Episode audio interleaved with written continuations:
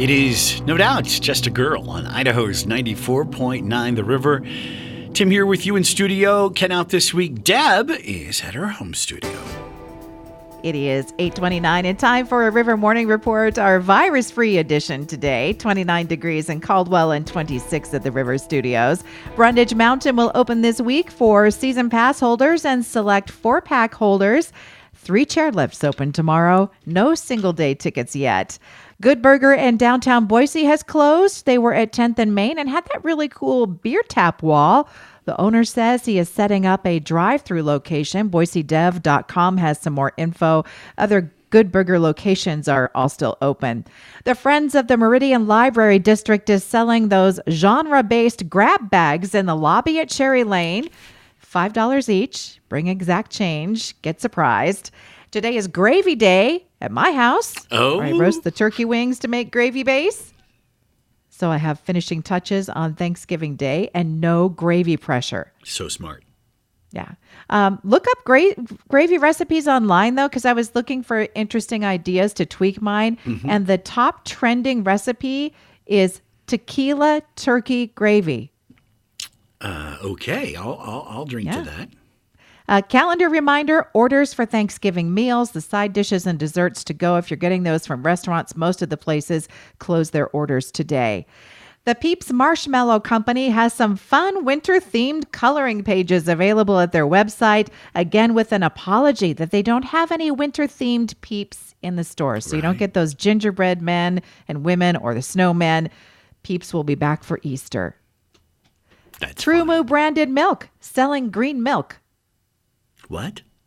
Yeah. The flavor is mint vanilla. And yeah, you could drink it just to freak out your friends, but it's designed to add to recipes or to use for cocktails. Oh, now see, if they were really cool, it would be blue milk, just like in Star Wars. Oh, yeah.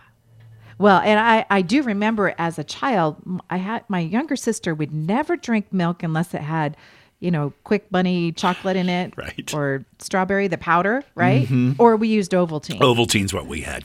we ran out and she didn't want to drink her milk. And no kidding, I just dropped some drops of blue food coloring in the milk. And she was fine.